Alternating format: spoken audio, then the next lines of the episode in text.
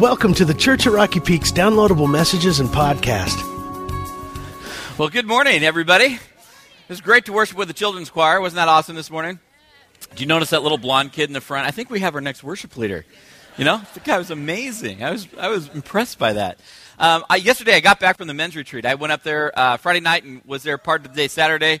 Let me just say, for those of the men who were able to go, it's just it's turning out to be an incredible retreat. And so some of the wives are like, "Did my husband really make it?" Yes, all your husbands are there. Trust me, they they made it. They didn't ditch it out. They're not golfing somewhere or anything, but they're up at the men's retreat. It's going really well. Um, today, we're going to kick into a message. It's called "The Path to Spiritual Vitality," and I want to kick it off by um, sharing something that happened to me. This is back in June, June sixth of this year. What that makes the date? 6 6 06. You know that's going to be a bad day, right? You know, you know, so I'm up here working at church, waiting to take calls from the Antichrist or whoever, you know, on that day. I'm working up here, and it just happened to be coming off of a really busy season. Uh, ministry is just going 100 miles an hour, going really fast. My wife had a really busy schedule. She's finishing her master's degree. Um, and we're both going really, really quickly. Um, and even just in the family, her grandmother had passed away, and there's just so many things that we're, we're juggling. And she had gone up to visit her, uh, her grandpa uh, to spend the night, actually down in San Diego area. And uh, I was up here as at church working on this day, and I remember towards, uh, it was getting around 5 o'clock, and I started getting a stomach ache. I'm like, ah, not feel good. And so I'm like looking all over. There's got to be Rolaids or something. So I'm grabbing Rolaids. I'm popping Rolaids. I'm like, all right, I'm done. I'm out of here. Uh, so I'm driving home. I get home, I take a shower, and um, when I get home, uh, this the stomach pain is getting worse and worse. This is like this is not a normal stomach ache. I've never had this before, and it's starting hard. I'm get, it's getting hard to stand up. So I'm like kind of crouched over. I felt like I just aged like 30 years. And I'm like, this is ridiculous. Like, so of course I, I go to WebMD. I want to diagnose myself. Uh, I can be a doctor, sure. So I go to WebMD. I check this thing out. You know, lower right quadrant, abdominal pain. Probably pen- is it appendicitis left? It's right side. This could be. So, um, you know, I didn't want to call my wife and freak her out. So, uh, and plus she's you know down in San Diego. So I drive to the hospital. Uh, it's about only about a mile and a half away. So I go check myself in. It's an appendicitis. So I go through the tests. I you know go to surgery that night. She makes her way back down. Um, go to surgery. And, but I, here's the part of the story I want you to catch. I wake up the next morning and uh, after a long night, after a long season, the year just felt like there's so much going on. And I remember waking up and realizing I just had surgery. And I get to be off for a few days. wow. you know what I'm saying? I'm off. I, I, don't have to do anything. I can lay in this bed. I am literally off. How many of you have ever experienced that? Like, life is so crazy, you're like, I got sick. I'm off. I, I'm out of this thing right now. I can't do anything. I don't have to do anything it was it was one of those things. Now we live in a culture we go 100 miles an hour. Um, how many of you would say, yeah, this has been probably a very busy year? It's like just been crazy busy. Okay, a lot of you guys, a lot of us relate to it, and it's it's common. We it's kind of our culture. We like to go 100 miles an hour, or we will tend to fill our schedule up a lot, and, and we move quickly. Um, and can I give you some really good news? Uh, it's going to get a little busier this next month. You know what's coming in 11 days? Thanksgiving. Know what that means? Holiday season. Starbucks is already serving their peppermint lattes and eggnog lattes. I know. Uh, it's a good season, but it's going to be crazy busy. So, this message is kind of one of those times we can just stop and let's just take a quick breath and then evaluate something. Because here's the challenge. If you're following along in your notes, you'll, you'll notice this. It's a simple life principle. If your schedule's always full, it's going to be very easy to be empty or have an empty spiritual tank. I mean, that's that's really the reality of it. It's hard to grow deeper with God when you're always moving real quickly. It's just hard to do that. Um, it's hard because sometimes if you're going to be growing in the Lord, you got to step back from the schedule. You got to pull away, and you got to reevaluate. And sometimes that means you have to really think. But when you're tired, do you want to think? Uh-uh. You just want to veg. You want to just relax. And so there's a challenge. One of the things that we can face, and it's common, it's just that's why we need messages like this every now and then. Just to say, hey, how are you doing spiritually? How you doing? Um, do you feel like you've grown more superficial this year? Uh, do you feel like, as you look at your life, if you say, hey, these are the edges of my life, and they look like they're starting to become frayed? Um, if I'd say my spiritual vitality is it greater now Or is it lesser now than it was earlier this year? How you doing? And this isn't meant to throw guilt on you at all. This is something I think all of us in this room, we just need messages like this. So just come and take a breath, and, and we're going to look into it. So, you know, it, part of the thrust of this message is just to say it's okay in life. And not just okay, it's, it's really critical. If you're going to have something vibrant going on with you and the Lord, there's got to be seasons where you step back, where you pull away, and it's okay just to take a, take a breath and be before the Lord. Get some time of solitude. Now, if you read through the Bible, you're going to notice this is not uncommon at all. In fact, this is really common. We're going to start today by looking at one of the, this is one of the greatest men who ever lived. Literally. This, this man uh, in his life changed the world. Not, and outside of Jesus, like this, this he's a big guy up here. Um, he wrote prolifically. He, was, he, he wrote so many things. You've read it. A lot of you have memorized a lot of what he's written. Uh, he wrote most of the New Testament. That's the giveaway. Who is it? Paul.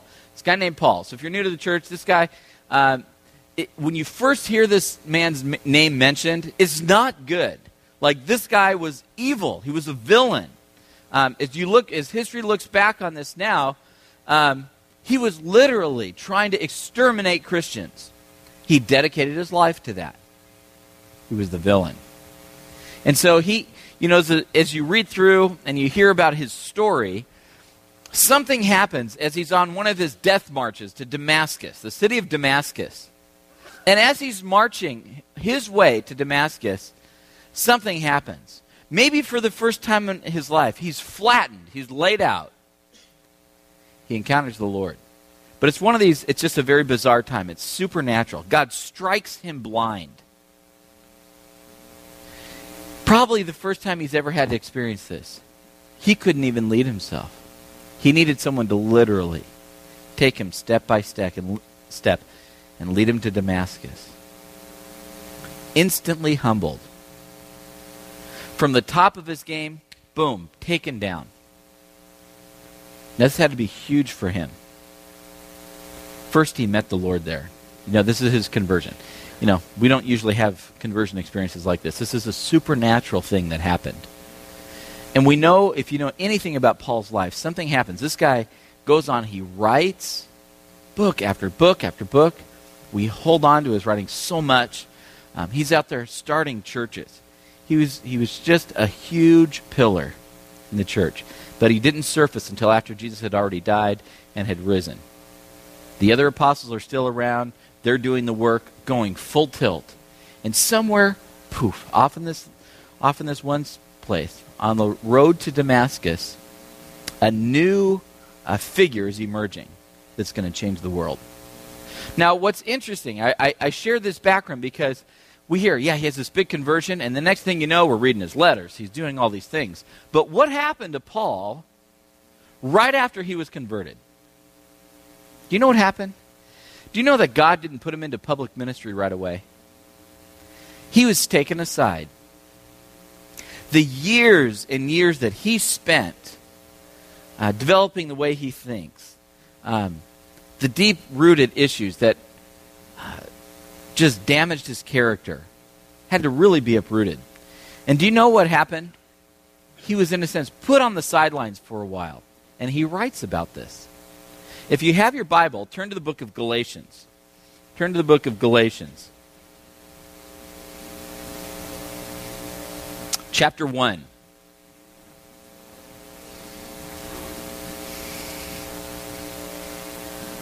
Verse 10.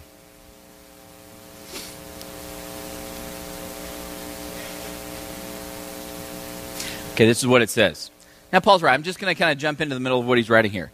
He says, now catch these phrases he uses. You're going to notice something repeated several times, and this gives you an insight into where his mindset's at now. Galatians 1:10. He says, "Am I now trying to win the approval of men or of God? Or am I trying to please men? If I were still trying to please men, I wouldn't be a servant of Christ." Stop. What did you notice three times in what I just read? There's a huge change of focus for this guy. He says, winning the approval of men, trying to please men. What was this guy into? Image. It was huge. You know, he loved to impress people. Do you understand? Paul was big time uh, in the Jewish community. He was absolutely huge. The ruling class, the Sanhedrin of the day, when they looked at Paul, they gave him approving nods. He was in with the leaders of the day. They loved him. He was their poster child. Paul would be the guy that gets invited to all the parties. He loved to hang out. He loved to be invited. He loved to be esteemed. In fact, if you'd say, you know, you, you could notice this guy, the more he would be so diligent and so vigilant against Christians, leading the persecution against them, he would be more esteemed. So, and he'd also try and lead such a devout life. He'd keep the laws to the letter. And so it's like a, um, a Boy Scout. They, they accomplish something, gets another little badge, and he stands a little more upright. So his badge of honor was living this life so he could get the approval of the community and these leaders around him. And his resume is getting beefed up more and more. In the, in, in the eyes, then, it looked like he's getting more and more successful. You'd want to be like Paul. He was just going for it. But what you're catching in Galatians 1 is a massive shift in thinking. And he just says this question You know, am I really here to try and impress men or God? It's huge. Now, he had a dramatic conversion. But all these changes probably didn't take place just instantly. He had a dramatic change there that which was monumental. But God had to work things out in places of solitude to develop his character like this. You know, in verse 11, he goes on. He says, I want you to know, brothers, that the gospel that I preach isn't something that man made up. I didn't receive it from any man. And he's even referring to the other apostles that are around during the day. Nor was I taught it. Rather, I received it by revelation from Jesus Christ. For you've heard of my previous way of life in Judaism, how intensely I persecuted the church of God. I tried to destroy it. See how, see how dedicated he was to this? Verse 14 I was advancing in Judaism beyond many of the Jews my own age and was extremely zealous for the traditions of my fathers. Do you see that? That drove him. He esteemed that. And that made him on the in crowd. Verse 15. Now here's the big thing in his life. But when God. Isn't that a great phrase? But when God came. But when God, who set me apart from birth and called me by his grace, was pleased to reveal his Son in me so that I might preach him among the Gentiles, I didn't consult any man nor did I go up to Jerusalem to see those who were apostles before I was. Now, this is interesting, but I went immediately to Arabia and later returned to Damascus. Let me tell you why that's interesting. Um, for Paul, he has this dramatic conversion. Um, God's obviously setting him apart for a mighty, mighty work. Even in Paul, just the way he thought, he was so used to thinking like this. Wouldn't you imagine that his first reaction I'm going to go with the other leaders. I'm out of this crowd. I'm going to those leaders. I'm going to go to the apostles. I'm going to hang out with them. I'm going to find out what it takes to be on the top with them. I'm going to start going for it. But he doesn't do it. There's something so unique about his experience. In, in fact, he wasn't mentored by the other apostles. He was mentored by the Lord Jesus Christ himself in a very unique way. He received special revelation. It's just miraculous stuff. God was personally investing in him because he, I mean, he's going to be the writer of a huge chunk of the Bible. But even catching the fact that he didn't try and go hang out with them, consult with them, be with them in his own flesh, like, I mean, that's his first reaction. The guy grew up like this. But he pulls away. And his growth came in times of solitude. Now, he went to this place called Arabia. Know, know it's there? It's a desert. It's the Arabian desert. What's in the desert? Yeah, nothing. Uh, there's Bedouins, you know, desert dwellers, they move around. And some people speculate, well, what Paul do? Maybe he's going to go preach to the Bedouins. Probably, like, he doesn't even mention this. Probably not. Well, maybe he had to go protect his life from the Jewish community. Well, that's possible. You know, they may have been after him now. But there's a real clear sense that the way he talks about things he learned, and I don't have time to get into it, but there's these phrases where it's such clear experiences with Jesus Christ that he refers back to it.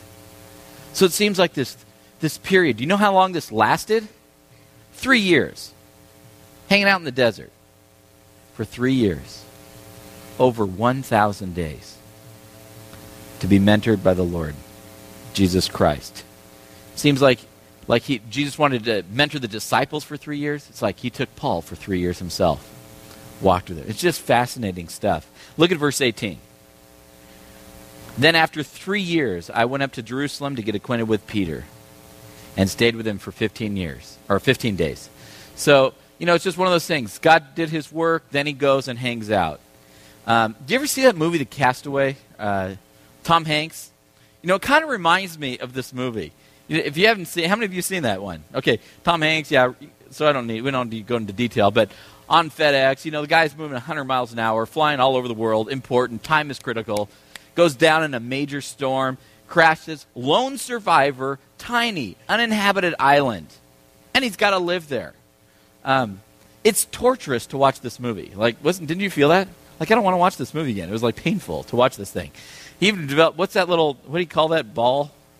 Yeah, Wilson. Yeah, see Wilson. He had to make a friend. He didn't have a friend. He had to make a friend of a, a ball, and he called him Wilson. He talked to Wilson all the time. Got bonded to Wilson. It was a tragic moment when Wilson floated away. It was hard. Uh, but you watch this thing. Now, what Tom Hanks goes through is you see him you know, there's a, something that goes on to him that's so deep and profound that um, over that time, the changes in him are birthing from deep emotional bouts that he had with himself, and some so deep he couldn't even can't even really put it into words. And you know, back at home, they have a funeral service for him. In, in their eyes, he's dead. They assumed that. You know, he gets rescued, goes back, and the world just seems different. It's changed. But what's more profound than those changes is he has changed. He's more thoughtful. Um, he's deeper. Every, he values things so differently. This is kind of what you get from Paul. Running full steam this way. And a thousand days later, something remarkable has changed. He's learned what it meant to pray. He's learned what it meant just to be before the Lord, to search out his priorities, to consider what this new calling in life is, to ponder the theology that he would write about, the power of the resurrection of Christ that can overcome sin. Huge, huge thoughts. And that's kind of where, where he went. So his desire for power, for prominence, got weaned away in the desert. Um, the, the achievements that he held up so high, um, they didn't mean much anymore. In fact, if you read in the book of Philippians, he says some, you, you get glimpses of, of this. He says, What is more? I consider everything a loss compared to the surpassing greatness of knowing Christ, my Lord, for whose sake I've lost all things. I consider all those things rubbish that I may gain Christ. That's different. Do you see that? It is so deep and profound, but it only came. He had to pull away sometimes. And God, this was this is a God ordained one for several years. But there's something to be said. You know, some of life's here's a big takeaway. It's in your notes too.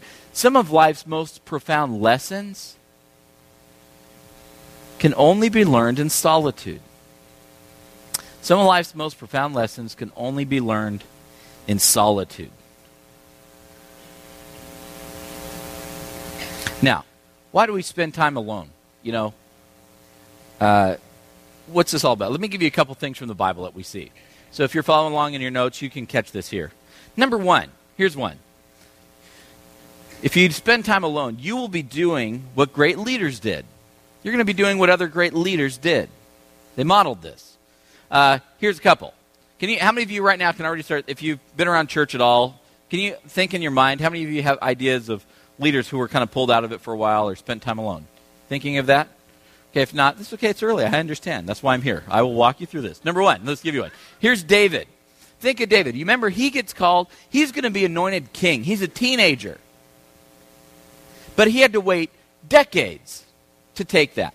Now, he, and a lot of that time, he's running as a fugitive. Like someone's always after this guy. It's like just miserable existence and it's depressing.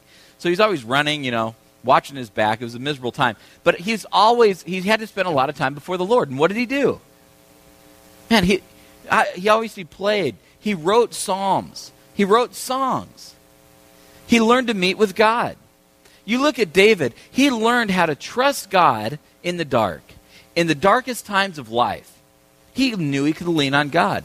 But that came from those powerful times of solitude. You know, if you ever read through, you could write this down Psalm 40, fascinating psalm. He, he tells you three benefits of just waiting on God, being alone like that. It says it lifted him out of depression, it steadied his life, it got him on a straight path. It even says it put a new song in my heart. Do you know what one of the titles that God gave David? The man after God's own heart. So, a man who's after God's own heart specifically took times to be alone. Sometimes he was forced and had to be alone. But you see, this guy learned what it meant to pull away from everything. And if he's going to be a leader, a leader of a nation, he had to have a place to get perspective. He had to have a place to, to examine his priorities, consider his relationship with God, and he pulled away and he modeled it. So his spiritual strength often came through spiritual retreats where God could meet him. There's Joseph. Now he's another great leader. You know, Joseph, do you know do you realize this guy was put in charge of Egypt? Pharaoh said, "I want you. You have my signet ring. No one will even lift a hand in Egypt without your say so." But his life didn't start out like that, did it? No way. He got betrayed by his brothers. And he had years in prison. He just miserable stuff that happened to this guy. You look through it. But what happened to this guy's character? He didn't get more bitter. He became more tender and righteous. And it's easy. You know, when life gives you a blow, if you don't, t- you know, there's a difference in solitude. You can just spend time alone. That's great. But that's not going to be the answer. It's a directed solitude, a solitude where you take it before the Lord. And this is what Joseph modeled. He went before the Lord, he walked with God. And because he walked with God, something changed within him so that when he can even see his brothers who betrayed him in the future, his very character shines in that moment where he doesn't retaliate. That's a changed man. Joseph spent directed times apart too. Huge leader. You think he was busy? You're not busier than he was. John the Baptist. That's the last one I'll give you. How important is John the Baptist? Do you know how Jesus described John the Baptist? How he described this man? He said there was no one greater. That's a powerful statement. There's no one greater than John the Baptist. This is he was the cousin of Jesus. Half cousin, whatever. I don't know how that works. God, man, I don't know. Something like that. But he he was the forerunner of Christ. And you look at this guy, he preached to crowds. They flocked after him.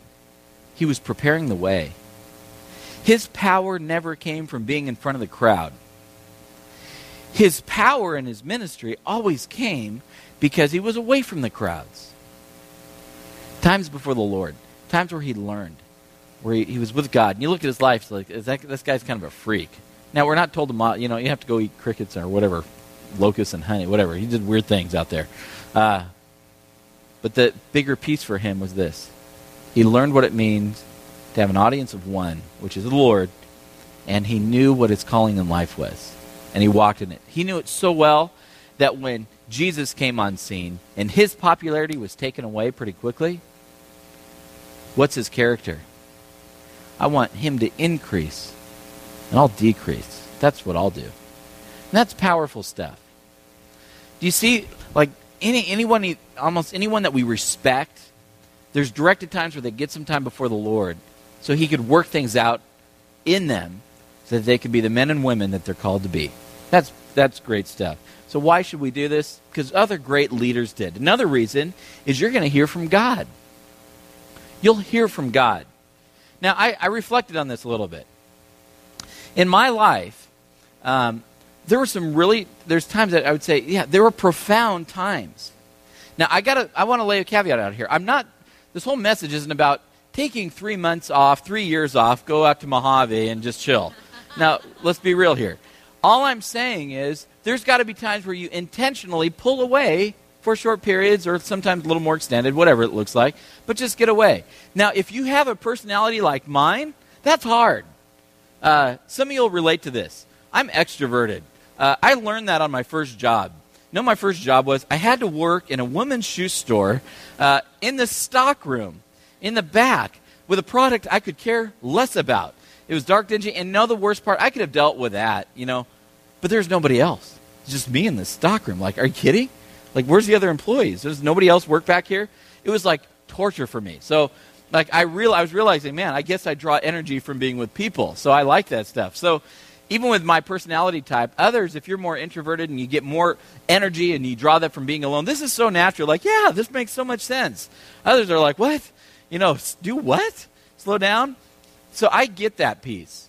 But I know in my life also that there's really key times when God got my attention, and I think it's probably some of the biggest life changing moments is when I really pulled away to be with the Lord and be before God. I look at it, um, I just even remember back in college, I, there's this place called McNally Campus up at Biola University, huge grass field.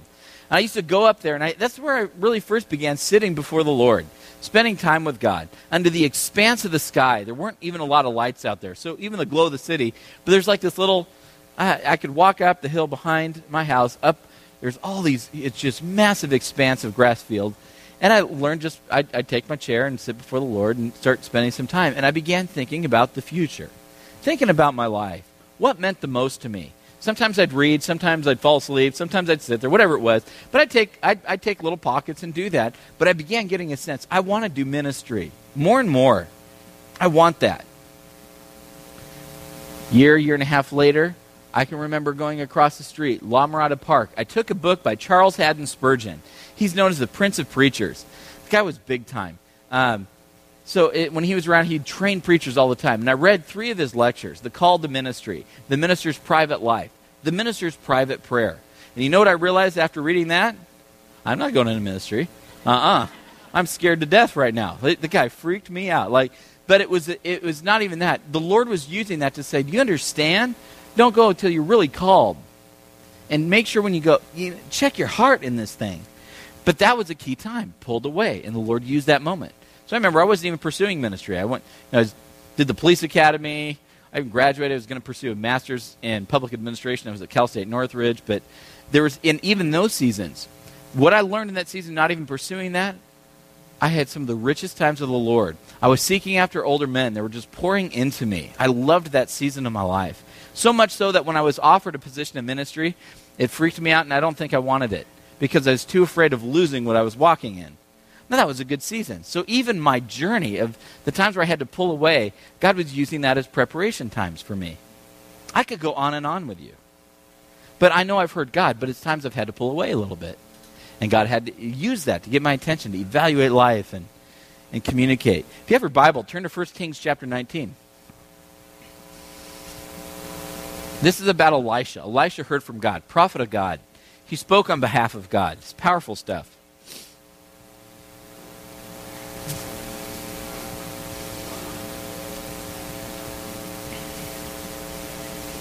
1 Kings 19.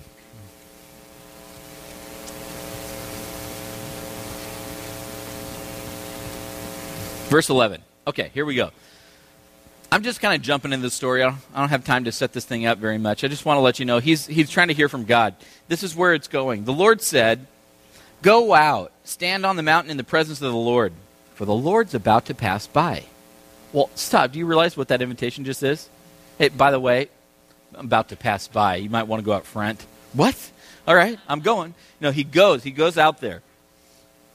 Then a great and powerful wind tore the mountains apart, shattered the rocks before the Lord.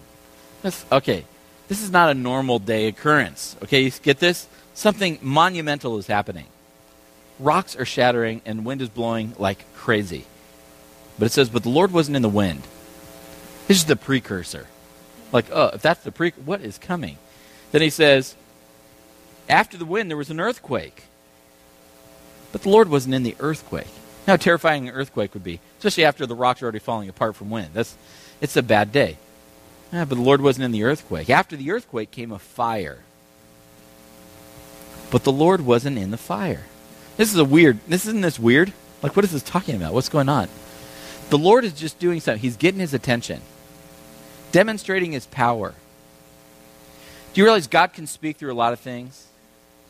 He can speak powerfully through circumstances. Um, coming to church, God can speak to you powerfully in times we come together and worship. You hear the Word of God, big times. Um, but here's the next phrase. I want you to notice that God can also speak very clearly. Like even with Elisha when he's all alone, the crowds are gone. And this is what he hears. After verse 12, after the earthquake came a fire, but the Lord wasn't in the fire. And after the fire came a gentle whisper. When Elijah heard it, he pulled his cloak over his face, and he went out and stood at the mouth of the cave. And he begins to hear from God. Just pause. We don't need to go into what he heard. I just want you to catch the fact that he heard it when he was alone. He probably could still smell the burning embers from that experience. The fire was through there. The smell is fresh. The fallen rocks are still there. The dust probably still up from the earthquake. Who knows? But it's like the Lord used all that to show his might. But when he decided to speak to him, it was very calm and a gentle and quiet moment.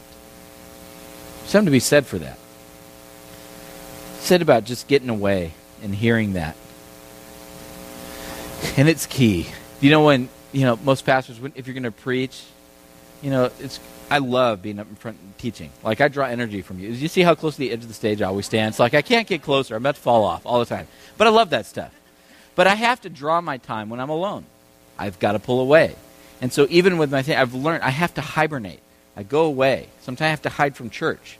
Um, I go and I go to some Starbucks somewhere and I'll tuck in a corner and just tuck away and I'll study. But I have to hear from the Lord. Um, and the same will be in your life, whatever you're seeking, on behalf of your kids, your family, your life situation, your direction. But you need to hear from God. And Scripture seems clear so many times, even in the book of Habakkuk, Habakkuk 2 1. He went and stood on this post just to be alone, somewhere where he could hear from God, and God speaks to him. And I could go on with all these examples. But great, why spend time alone? Great leaders did it. You'll hear from God. Um, third one is you'll get spiritually refreshed or restored. Get spiritually refreshed or restored. um, I'm just going to tell you this. You know, we just read about Elijah, um, and a few verses up from that, you see where he was running for his life. Another, he's freaked out. But you know what he got? He got alone to this place. The first thing the Lord did was refresh him, restore him, strengthen this mighty man of God because he had nothing left. God refreshed him when he was alone. Um, it's common. Do you know, I'd even say, if you read through the book of Psalms, you, you almost feel like, what's going on? Because a lot of times when you'd read David, and he'd write at the depths of his pain, and he's writing these, these amazing Psalms, and it starts out, you know, why am I alive? Uh, you know, misery, torture, take care of my enemies, I'm being pursued, this, that. Um, by the end of the psalm, what's he doing? But I thank you, Lord. I praise you, God. Like there's something that changes in that. There's something restorative about being before the Lord, about giving him some space to do that. And that's not uncommon. You know, Billy Graham, one of the most life changing events for Billy Graham occurred in 1949 um, in the San Bernardino Mountains. He was speaking at a youth camp. There's a guy by the name of Chuck Templeton who was a famous evangelist before Billy Graham. Nobody knew Billy Graham, but they'd know this other guy's name. Um, and Billy knew Chuck, and Chuck used to tell him, he, Chuck began questioning his own faith, questioning the Bible, questioning these huge things, and, uh, and he kept feeding all this to Billy Graham. Now, Billy Graham's, you know, he's, you know, he knew enough. He knew enough reasons why he should stand on it. So it's a reasonable faith to believe the word of God, but he couldn't answer all of Chuck's questions. There's things he was things were spinning in his mind, um, and so you get this place where where Billy Graham's kind of at a he's he feels like he's at a crossroads. He's at a divide. He's doubting his faith at times. He's wondering what is going on. I don't have any sense of power. I, like how can I preach with any authority if I don't even believe this stuff? And he's up at this youth camp speaking, and something remarkable happens. He gets restored in one night when he pulled away to be alone with God. This is how he writes of the experience. He says, I went back alone to the cottage and read my Bible for a while, and then I decided to take a walk in the forest. There the Lord brought to mind phrases such as, The word of the Lord came. Thus saith the Lord, I remembered that they were used more than 2,000 times in the Bible. I remembered how Jesus quoted from the Old Testament constantly. So I went back and I got my Bible and I went out into the moonlight. I got to a stump and I put the Bible on the stump and I knelt down and I said, Oh God, I cannot prove certain things. I can't even answer some of the questions Chuck is raising and some of the other people are raising, but I accept this book by faith as a Word of God. And something changed that night for him. The Lord honored that. The Lord met him that night. You know what's fascinating when you watch Billy Graham, even to this day, you know, he, has been such a faithful guy. No matter he gets interviewed, all these things, there's something unwavering about him. Something so matter of fact. Something very genuine and real. That's why he gets the audience of presidents, the audience of the nation, the world. Because something deep and remarkable happened in him, and he was restored in one night going before the Lord.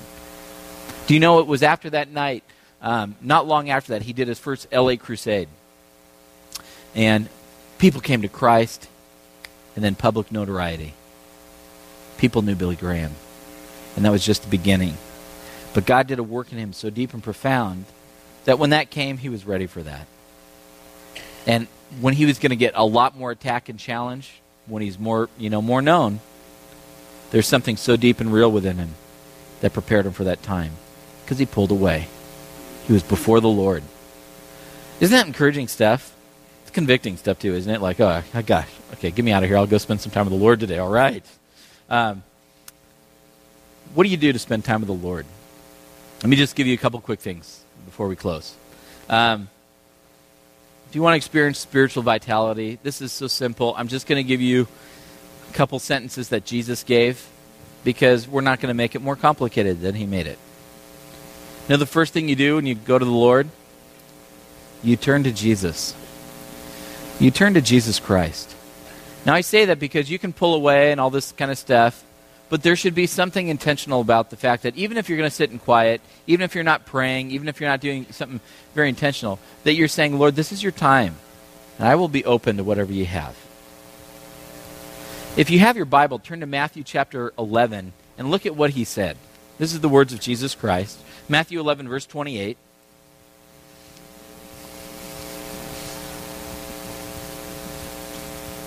And he says it like this Look at the first three words of Jesus right here Come to me. Everybody say that. Come to me. That's why I said turn to Jesus. It's his invitation. Now, look who he's telling to come in this section. You know, a lot of people came to Jesus for a lot of different reasons healing, forgiveness. But he says, Come to me, all you who are weary and burdened. Everybody in this room who raised their hand earlier, your life has been busy and crazy. This is for you. And I will give you rest. Do you know that in verse 29, he tells you what kind of rest he's going to give you?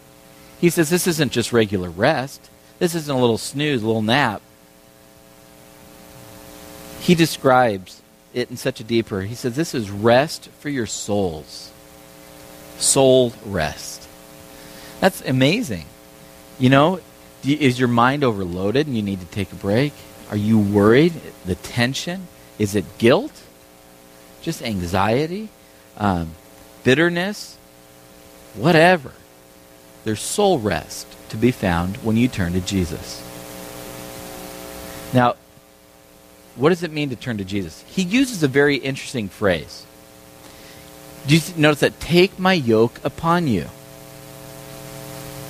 If you, you've heard teaching on this before, you understand that this is a yoke was just it was this long beam. It would attach two animals or like oxen together. Now, when you put a yoke upon two animals, what's different than harnessing one animal? Well, the lights, the load is lighter, right? the burden that the one animal would carry is now cut right in half. It's a shared burden, it's a partnership. That animal used to walk alone. Now he's got a buddy. He has a partner. So the idea of Jesus, and they caught this when he says, Come to me, all of you who are weary, you're burdened. I will give you rest, rest for your souls. Take my yoke upon you. And they understood, oh, wow. Because we hear it like, take my yoke. I don't want another thing. I'm already stressed out. No, no, no. That's not what he's saying. I'm not adding to your plate. I'm putting your life in perspective. Uh, take my yoke upon you. And um, he says, My yoke is easy, my burden is light. The literal rendering, the literal, literal word for the word light, means perfectly fitted. That means what he'll give you for your life, your circumstances, will be perfectly fitted. Don't stress out. You think it's too much? No, it's not. Relax, it's perfectly fitted. But it's only perfectly fitted if you walk with me, if you take my yoke upon you, if you in, intentionally say, Lord, I'm walking with you. This is a partnership. And more than that, I'm giving up control. Because when you're yoked together, you can't run one way and him go the other way. Are you ready to relinquish control when you turn to Jesus Christ? That's a huge thing with this whole uh, passage. Because you can't do one thing and him do the other. Um, the yoke also sets direction. In our life, sometimes we run too fast. We put too much burden on ourselves to accomplish too much too soon. Or sometimes we just drag our feet, right? Let's be real. We'll do one or the other. But when you're yoked to Christ, when you intentionally step back from life and say, Help me evaluate where I'm at, He'll let you know when you need to speed up or slow down. He'll speak to you. He'll give you your mind will start filling up with, man, okay, you don't need to pursue this right now. Oh, wait, you probably should be doing this right now. Get this. Really, is this from you, Lord? Help me understand. You know, I'm going to move this direction. Just make it clear if I'm not. But you're coming saying, Lord, this is you. I'm relinquishing control of what I'd want to do right now, but I need your direction on this thing. Do you know what's fascinating? You know what? You know what's weird in the Bible? Do you notice that Jesus never ran? You ever, never says Jesus ran in the Bible. Now, do you know? Now I'm sure he ran. Obviously, he's you know he grew up, he's a kid and all this, but but you never have any recording that he just oh he ran. There's a need. Huh. You know, Jesus turns. Wait, hold on. Okay, I gotta go. I'm gonna go take care of this. You know, the world's falling apart. You guys, you understand? I'm Jesus. At a particular world is falling apart, and he runs and takes care of it. You don't ever get a hint of that. In fact, there's one time uh, that uh, a friend of his is dying, and they give him the news. They're like, he's dying. He's, you've got to come right now. He's like, okay, okay, I'll go. And he begins going. He saunters, I guess. He had to go. Th- he goes. He had to go three miles. You know how long it took? Three days. Like, what are you doing? A mile a day? Are you kidding? He he is dying. What are you? Why are you sitting? Can you? Well, I know you're the Lord, but come on, like walk. I mean, go there instant. Do your thing. Whatever you have to do. Like, get there. Please help him. He's dying. But he gets there three days later, and what happened? He's dead. But what's the Lord do? He did something greater than healing him. He raises him from the dead. You know, even though it looks like the plan just seems so crazy, it's like, it's not crazy. It was perfect because he wanted to do something greater. Now, you only get that perspective in your life if you're yoked to Christ. If you're walking with Christ, you have to turn to Jesus. So pull away. Um, get a little perspective on that. What's the other thing Jesus says in this passage? He uses this phrase, learn from me. So what's our second point on your outline? It's this. It's it's follow Jesus' example. Follow Jesus' example. What do we learn from Jesus? Well, let me just say, what you learn from him is that he spent time alone often. Do you realize that? He did this before he ever chose the 12 disciples. He spent time alone. After the feeding of 5,000, time alone. Healing the leper, time alone. After he heard of his cousin's death, time alone. Uh, it goes on and on. Before the transfiguration, time alone. Before he went to the cross, time alone. If you read through the book of John, you get phrases like this over and over uh, he would say things like, I only do what the Father tells me to do. I only go where the Father tells me to go. I only think what the Father tells me to think. Well, how do you think he got all that the time? He was intentional. He modeled something. He became 100% human, even though he's 100% God. Amazing, theological, huge thing. But he modeled something for us. Just even get alone. That's why if you read Mark 1:35, very early in the morning, while it was still dark, Jesus got up, left the house, and went off to a solitary place. Why do you have to get up so early? Well, they probably went to bed earlier. But apart from that, they they also like he had to get away from the crowds. This is the time of public ministry. They followed him. He had to find places to get away. Luke 4:42 at daybreak, Jesus went out to a solitary place. Matthew 14:22. This is a night one. Immediately Jesus made the disciples get into the boat and go ahead of him to the other side while he dismissed the crowd. After he dismissed them, he went up on a mountainside by himself to pray. When evening came, he was alone. Just interesting. He pulled away. He got a little bit of perspective. So I want to give you a couple practicals right now. You know, what are some practical suggestions for time alone? Number one, go to a special place. Get a place for you. And I'd say try and find a place nearby. It could even be a special room in the house that doesn't get used a lot, or you can kind of tuck yourself away. It could be a backyard. It could be a park that's nearby. But get a place just to pull away. Um, a place that you can get some peace. Now, let me just say, um, this is going to be a lot harder for some of you, and depending on your season of life, it's going to be more difficult. If you've got little children running around, do you really get time alone? Yeah, good luck. So I understand. It's going to be more challenging. But you're going to have to work with your spouse on this one. There's going to be times you say, Can you take over? I need to just go get some space. You got to look out for those needs for each other. You should initiate that with your spouse. Offer those times. So look out for each other in that thing. But either way, find some spaces where you can do that. We can get alone. I learned this from my wife. She's remarkable at this.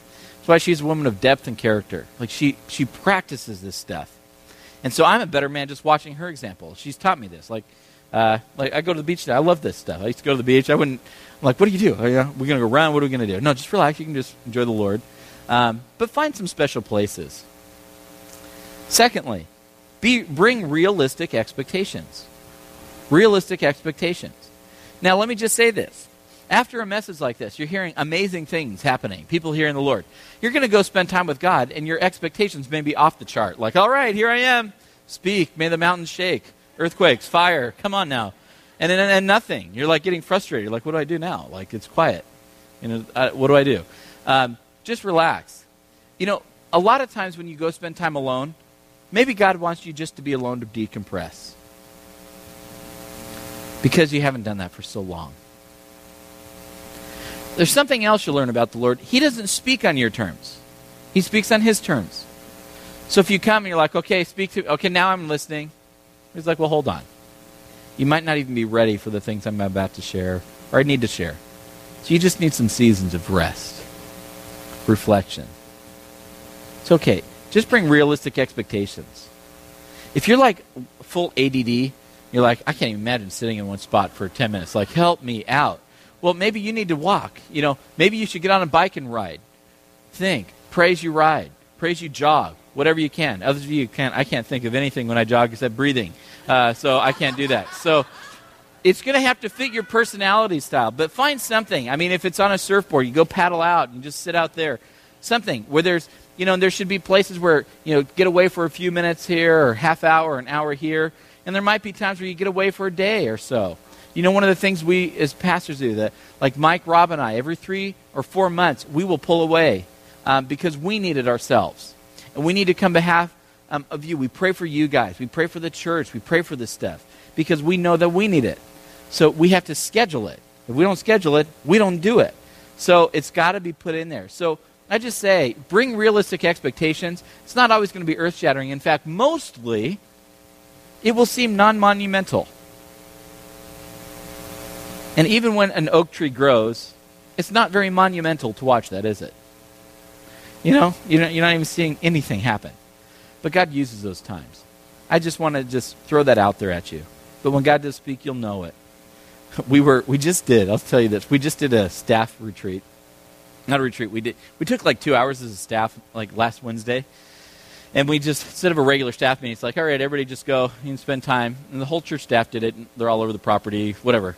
Spend some time quiet. You know, it's, you know, no one's at phones, no anything. You call the church. Why don't they answer? Do they work up there? No, we're alone with God right now. So we're not answering you. So we're alone there. Everyone's out doing their thing. And uh, I remember we all got back together. And we were sitting there, and uh, I think Rob shared. He goes, Now, did God share anything or do anything for you guys while you're out there? Uh, and I'm rather thinking, well, let me think.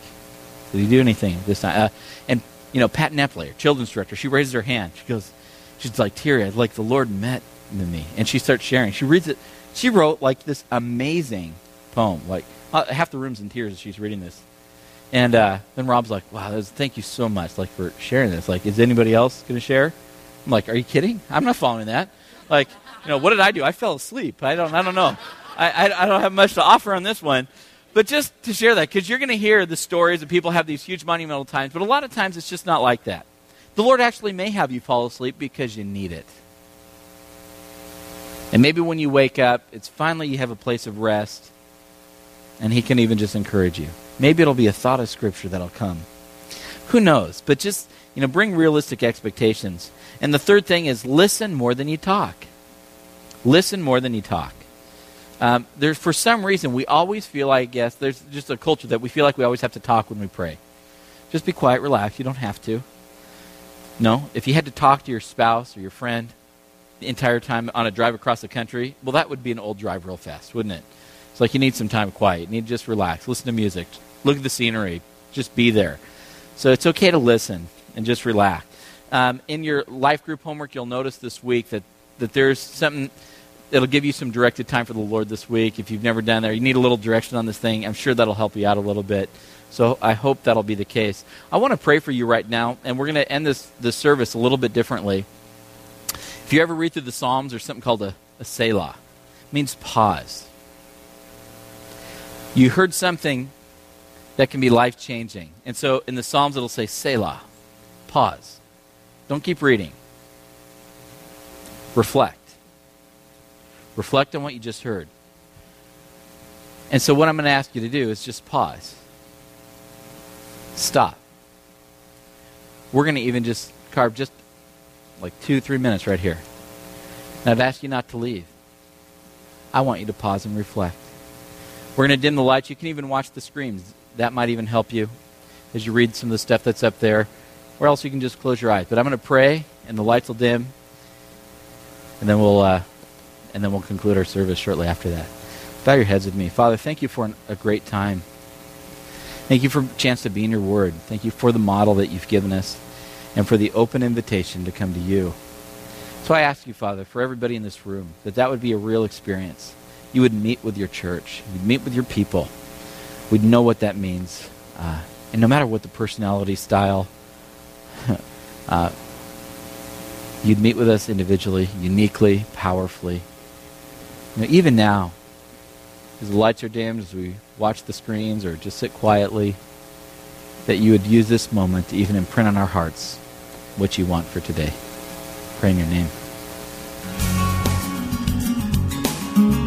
Well, that's going to do it for this week's message. We hope you've enjoyed it as much as we have putting it together. Please visit us at rockypeak.org where you can download more messages or have your questions answered. Remember, you can subscribe to our weekly podcast for free by searching for the Church at Rocky Peak from within the music store in your iTunes software. For lead pastor Mike Yearly and everybody up here at the Peak, thanks for listening.